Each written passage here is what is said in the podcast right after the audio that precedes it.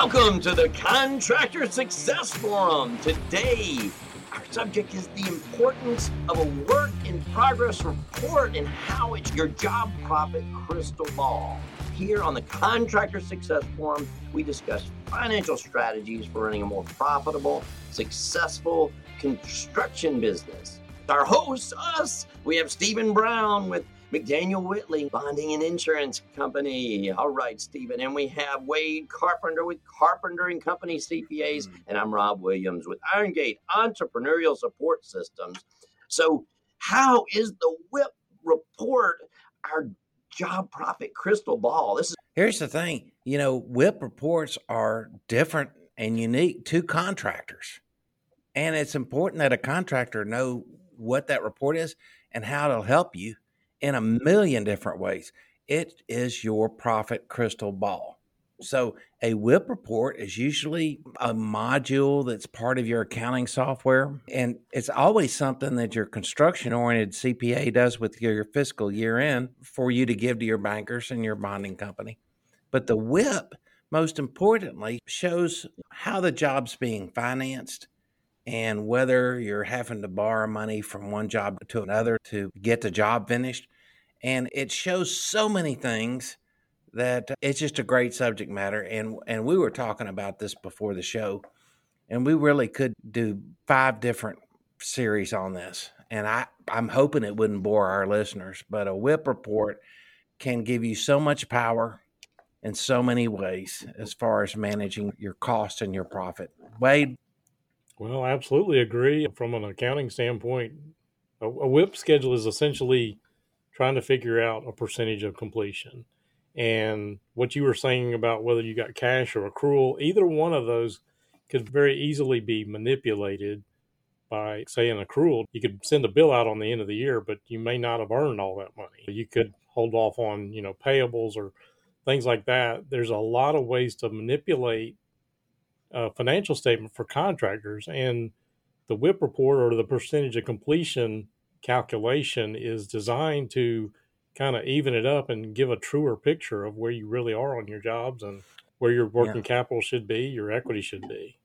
Yeah. One thing Stephen said a minute ago is the WIP being in the software. I think with us, our WIP report wasn't ever in the software. Our, our software didn't do it. We always had spreadsheets and I didn't really understand it because I had a manufacturing plant, which we had WIP. So I thought I knew WIP, which was so different than the WIP in construction. And I don't think I ever understood it because we didn't do it on our monthly mm-hmm. reports. We just did it for you, Stephen, for the bonding and for the banks or something for, for those statements. So it's so interesting. Well, and WIP reports look different too. But the basic headings that a WIP report have element in the WIP report are Im- important to know because what the report will show you and how to interpret it. It shows the contract price plus any changes to that contract price, amount billed to date, cost to date, excess of billings over cost, excess of cost over billings, estimated cost to complete, and then estimated gross profit or loss on the job. That's the fundamental categories. And then to make it even better from my perspective as bonding company, you would add a column that showed projected time of completion date because we use that WIP to do runoff to show the bonding company that this is how much work has been run off since we last talked, and this is what they need. So we need you to analyze this and increase our bonding capacity because we need this particular job. It's the number one tool that helps us get that done. And, and our customers that don't have that in place and don't understand it, it really hurts their ability to get these bigger bonds that they need. You just made a great point, Stephen, that I hadn't thought about. So if you're getting these WIPs, if you're in the middle of a job, say if it's a two year job, does and you've completed part of right. that, can that go off of your bonding? It's a way of replenishing your working capital, and that's what drives bonds. So when you see that the working capital is being replaced, that's what gets you more bonds. And as you see the work's done, then you see, well, all of these elements are going to place. They're either projecting to lose money or make money on a job. And and I always tell my contractors, don't underestimate your profits and don't overestimate it. Just try to be reasonable because a contract underwriter likes to look at those reports and see if there's a profit fade on a job, let's just talk about it. It's not the end of the world. You may lose money, you may break even, you may not hit your profit margins. That is not the end of the world. The end of the world is when it happens and we haven't talked about it, I think. There's a uh, whole bunch of the conversations in what you just said there, Stephen. so, if I can, I just kind of start back and the cost that goes into it. Well, number one problem with a lot of contractors when they're trying to do a WIP schedule is they don't have any idea what their job costs really are. Being consistent, where if you do a WIP report internally for the bonding company, that's direct costs only, but your CPA gives them a end of year statement that has overhead allocated to the jobs and that kind of stuff. It's not apples to apples. So, number one, getting the costs in there in a consistent basis is a huge factor. Number two, uh, getting the costs in there, it is not intuitive. I know Rob talked about manufacturing. I started jumping in a minute ago, but you know, if you increase costs on a manufacturing, you're increasing inventory. If you're increasing costs on a profitable job, as long as you got a profitable job, it may not make sense, but if you get that accounts payable in there it's going to increase expenses, yes, but it's also going to increase your percentage of completion, which also bumps up your revenue. In which case, it's going to bump up your top line and your bottom line because you've increased your profit and it's going to increase your working capital. You may have added accounts payable to your balance sheet, but you're also going to either increase your underbilling, which is an asset, or decrease your overbilling, which is a current liability. So helps your working capital on the balance sheet and also helps your equity. That makes perfect sense. You know, we've talked in the past about accounting systems and we probably ought to do another show on them. You know, we don't plug one accounting system over another, but at the same time, the data that goes into that accounting system is what produces the accuracy of these reports. For example, you put a contract price in there and you don't put change orders over there and you've incurred more cost, then it looks like the job is losing money. And also, you were saying earlier, Wade, you forget to put retainage in your schedule, then that throws everything out of whack. You want to do it right.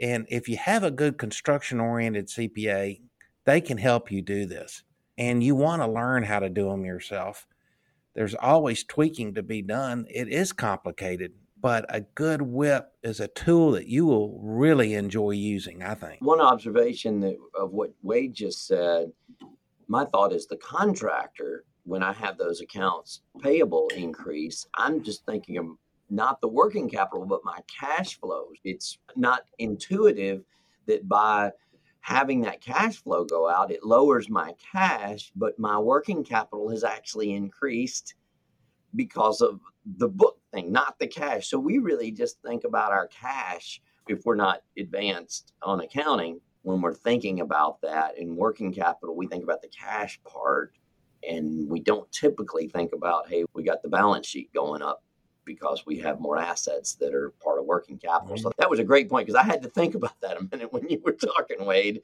So I think our intuition is backwards on what the bonding company will see. Well, it's not intuitive and it doesn't make sense unless you walk through the calculation. But that is one of the pet peeves I've got. I, I'm not going to try to go on a rant here, but you know, if accounts payable is sitting there on a project manager's desk and they didn't get into accounting then it didn't get into that bill for that month in, then it didn't get charged to your general contractor, your owner. So you're shooting yourself in the foot, which doesn't make sense unless you understand the calculation and what it really does to your financial statement. Yeah. Stephen, I'm actually thinking about maybe that's why you actually bonded me because we the psychology of me saying, "Oh gosh, I was nervous going to get a bond." My working capital was already, even though my cash might have been low a lot of the time, because I was actually really slow in billing. Mm-hmm. Well, we bill it, collecting and receiving. But so it was all my working capital. So that's probably why I looked good to you guys because you were looking at that. But I'm thinking, gosh, I'm like trying to get the money in because I had so many receivables that went way long. Well, you did, and you're good credit. The, yes, those government jobs. Jeez. so uh, this this is helping it make sense. Yeah, yeah, so uh, that's a really good point. That that's a great point. Come in where sometimes I wasn't feeling that because I didn't have the cash in the bank. So anyway, back to the WIP subject, but this is this is really enlightening to me just thinking about this. And, and one thing too, and, and I know Wade, I, I want to hear more from from you because you're the expert. But this WIP report shows your gross profit, so you don't put your overhead cost and things in there. That's your, your gross profit predictor, and so your gross profit, of course, should be a little higher than what you hope your final profit is, your net profit on the project. But tell us what you see in WIP reports. Yeah. What are important to you? Can I make a distinction on what you said about overhead? There are certain things that are actually a component of jobs, like workers' comp insurance, general liability insurance. Those directly affect the cost. So those kind of things that can be allocated or should be allocated to the job, things like equipment that you own, we have to take in that into account. True overhead would be things like your rent, and your office supplies, and that kind of stuff. So I would say number one, if your CPA gives you a true GAAP statement versus you, that's what I, the point I was making before about the the direct costs. Just be consistent. Number one. And one of the other things that you, you mentioned a while ago about when people are trying to do the WIP schedule for the first time, and maybe we should at some point back up and walk through the mechanics of it. But yeah, let's do it. You know, when they do the revenues or the billing side, they should be, but they don't include the retainage. They don't put it in there on their books and they don't understand why it helps number one your working capital but number two it makes it look like you're underbilled if you're not including and i see that all the time i also see contractors trying to do it the first time and they have no idea what their job cost is so they say well 38% done or they make up something but it may have absolutely no relevance as to where they really are because they have no idea mm-hmm. I know on our home building, which is not commercial, but we still had to do those reports. We had a percent for each phase. The slab was 20% and the framing was 20%. So it was 20, 20, 20, 20. Our cost was not that. That was not what our cost was. So we just sort of, okay, this is done. And the banks were fine with that. So we were banking, not bonding. So it was a little bit different. Yeah, the banker definitely looks at things differently from yeah. bond underwriting. A lot simpler. I could go into other things like store materials. If you ever done an AIA pay app, it's right there in the calculation. They're going to pull out store materials. You're not supposed to pick up profit on store materials until you have it work in place. And I mentioned that for most people, it wouldn't make that big a difference. But I did have one situation a long time ago where a water sewer pipeline guy had bought a million dollars of pipe at the beginning of the job if he had recognized the profit on that, it you know, these schedules that the bonding company asks you to turn in are not necessarily GAAP. Same thing with I hate to say it, but a lot of CPA firms that do this, they don't understand that you're supposed to back stored materials out of your gross profit calculation. Mm, yeah. Um, well, we had all those wall panels and trusses that we built ourselves. So we had months worth sitting out on a job. So we had that. I don't know what we did with it, to be honest, on our balance sheet, but that would have been a big example where that would throw it off. Oh, well, you know, accurate data just gives anyone you do business yeah. with that looks at your financials besides you, accurate data allows them to interpret it, especially your CPA, and give you advice they look at this and they say, This job appears out of whack. What's going on with that? Oh, it's losing money. We had weather delays. We had this, we had that. There's always a reason for it, but you know, you got to know what those reasons are. And that report helps you do it and it helps to communicate to others what's going on with the job. That's why we call this your crystal ball for profit. It, it predicts the future with these crazy pricing increases, mm-hmm. this stored material is probably one of the most important things to a contractor right now. You know how they're going to buy this and bill it, and what they're going to do. Probably more important right now than I can remember in my history of doing that. I can't remember prices being this crazy. Right. And we're seeing a lot of private owners require bonds just because of that. They want to get make sure those prices are locked in.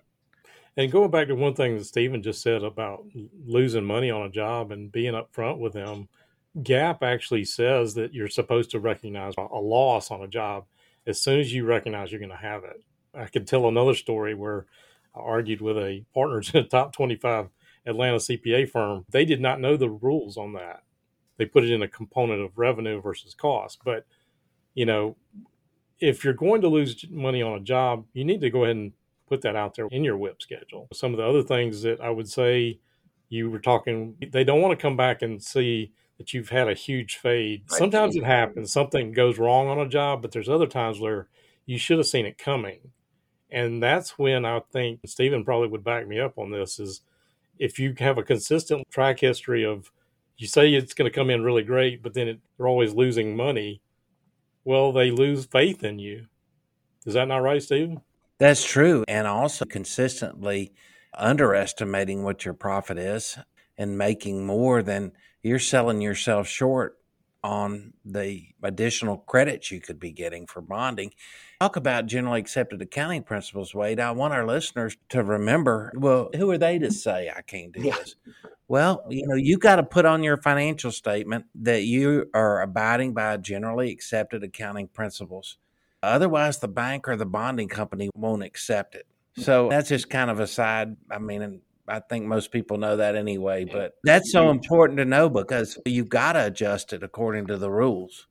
And that way everybody understands it. I mean, that's true, but I would also point out the fact that there are rules like what backlog is for generally accepted accounting principles is not the same way that a bonding company would look at backlog. In a GAAP financial statement, backlog would be contract price minus revenue earned. For a bonding company, exactly what you were saying a while ago, Stephen, contract price minus what you've billed to date. Is that not right? That's what you're talking about on the bonding credit. Right. Yeah. So that's just a quick example, but you know, a bonding company is going to look at it a lot more stringently than a banker. I guess this is probably a topic for another day, but you know, things that you know a bonding company probably would throw out like loans to shareholders and prepaids and some of those things, you know, you probably should know or at least have somebody working with you that understands how they're going to look at it can make a big difference. That's absolutely true. One other thing, I, we didn't really walk through the calculation of it. And typically it's a cost to date divided by a total estimated cost. So that's how you get your percentage. Yep. And GAAP does normally say we say total estimated cost versus total cost to date on that job. There are situations where, and I've done this a few times over the career, where something is completely labor driven. So there are allowances if you wanted to make allowances like labor to labor if it's more relevant. But, you know, generally it's like total cost to date on that job, including true applied overhead, indirect costs, I should say, versus uh, fully burdened estimated cost at the end. So that's how you get the percentage completion, multiply by the total contract price. What you said a while ago, Stephen, about the change orders, getting the change order into the contract price, making sure that's updated is another key thing. But another place where a contractor dropped the ball is the fact that, well, maybe they increase their contract price for that, but they don't increase their total estimated costs because they added another $40,000 worth of costs with that change order. So it's trying to make it consistent, trying to be upfront with the bonding company underwriters, building trust, I guess I would say, in the fact that they, you're giving them good numbers. I think that goes a long way. And understanding how they are going to look at things like backlog and if you've got enough work or too much work, or if you're way overbilled versus way underbilled and I'll I'll stop there because I'm rambling at this point. But there's a lot of points I could make on all those things. So one of the big things for me listening to this is as a contractor, if you could understand this and get these reports, because I, I honestly feel like most contractors don't understand these reports unless maybe they've really been in this a long time. But the amount of information you can get as a contractor and your efficiency of your knowledge of knowing how this works. It would be really important to get that information. I was doing what Stephen said a minute ago, and he said, the contractor says, Who are they to tell me how to do it? Well, that was me because I was doing it my way. And then, and then the CPA would have to unravel and do it because I wanted yeah. to see it the way I wanted to see it. So if I had learned this, the efficiencies and what I was paying to not be doing books and undoing and unraveling and to understand that and all be on the same page would have been really valuable for me as a contractor. So I, I think the, a contractor could really get in his groove and his flow if they were to understand this. Right. In general, accepted accounting principles way, they tell others we are adopting the same principles that are in the rules. So you know our data is accurate based on this information.